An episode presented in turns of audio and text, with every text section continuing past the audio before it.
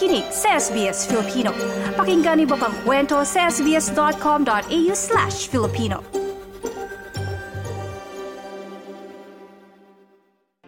Sa ating segment tuwing araw ng linggo, ating aalamin ang ilang trending ngayon na pinag-uusapan sa online world. Nasa Australia ka man o Pilipinas, ang balitang hinahanap ating alamin sa ito ang trending ngayon.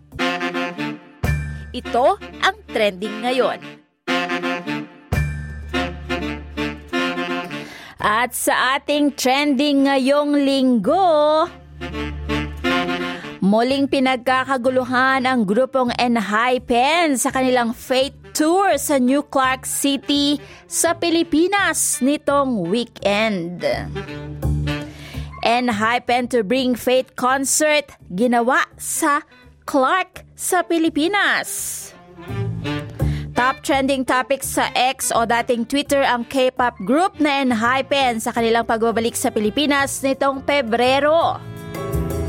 Fate Concert Tour ng Korean group sa Pilipinas ay ginanap sa New Clark City Stadium sa Capas, Tarlac nitong Sabado, February 3. Hindi magkamayaw sa excitement ang mga fans na talaga namang todo ang naging pagsuporta sa K-pop group. Bukod sa Pilipinas na una nang lumibot sa ibang bansa sa Asia ang grupo, kalagitnaan ng Enero sila ay nasa Taipei sa Taiwan na sinundan ng kanilang concert sa Singapore at Macau bago lumapag sa Pilipinas. Noong nagdaang taong 2023, tatlong araw na concert ang ginawa ng Enhypen sa Pilipinas. Ito ay ginanap sa Mall of Asia Arena sa Maynila.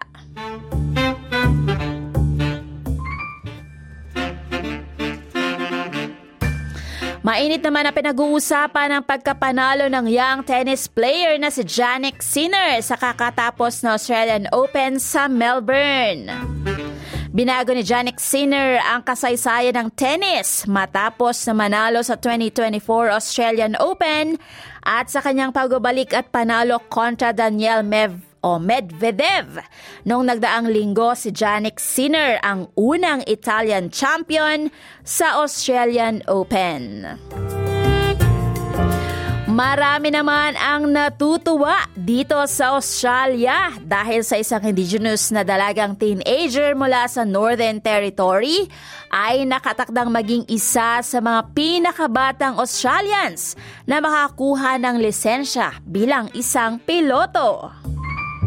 Si CJ Rankin ay labing pitong taong gulang at gumraduate sa high school noong nakaraang taon kasabay ng kanyang pagsailalim sa proseso ng pagpili ng Qantas Pilot Academy. Ngayong taon, mag-aaral siya sa Airline Academy sa Toowoomba kung saan sasailalim siya sa 55 linggo ng training. Ito'y bilang paghahanda para sa karera sa commercial aviation. At yan na ang kabuuan ng ating trending ngayong umaga. At syempre para balikan ang pa naging trending ng mga karaang linggo, magtungo sa ating website, bisitahin www.sbs.com.au forward slash Filipino.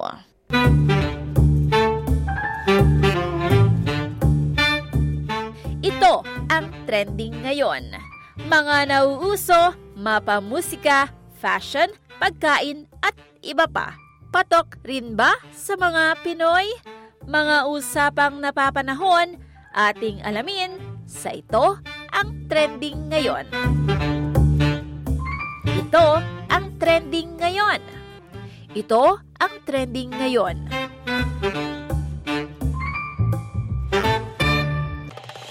Nice yung bang makinig na iba pang kwento na tulad ito? Makinig sa Apple Podcast, Google Podcast, Spotify o sa iba pang podcast apps.